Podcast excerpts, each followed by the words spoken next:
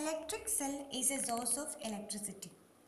An electric cell has two terminals. One is called positive while the other is negative.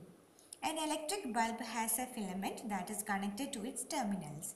An electric bulb glows when electric current passes through it. In a closed electric circuit, the electric current passes from one terminal of the electric cell to the other terminal. Switch is the simple device that is used to either break the electric current or to complete it. Materials that allow electric current to pass through them are called conductors. The materials that do not allow electric current to pass through them is called insulators.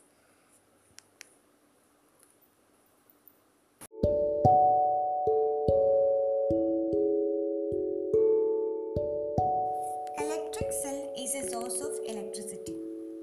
An electric cell has two terminals. One is called positive while the other is negative. An electric bulb has a filament that is connected to its terminals.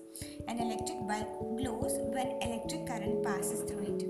In a closed electric circuit, the electric current passes from one terminal of the electric cell to the other terminal. Switch is the simple device that is used to either break the electric current Materials that allow electric current to pass through them are called conductors. The materials that do not allow electric current to pass through them is called insulators.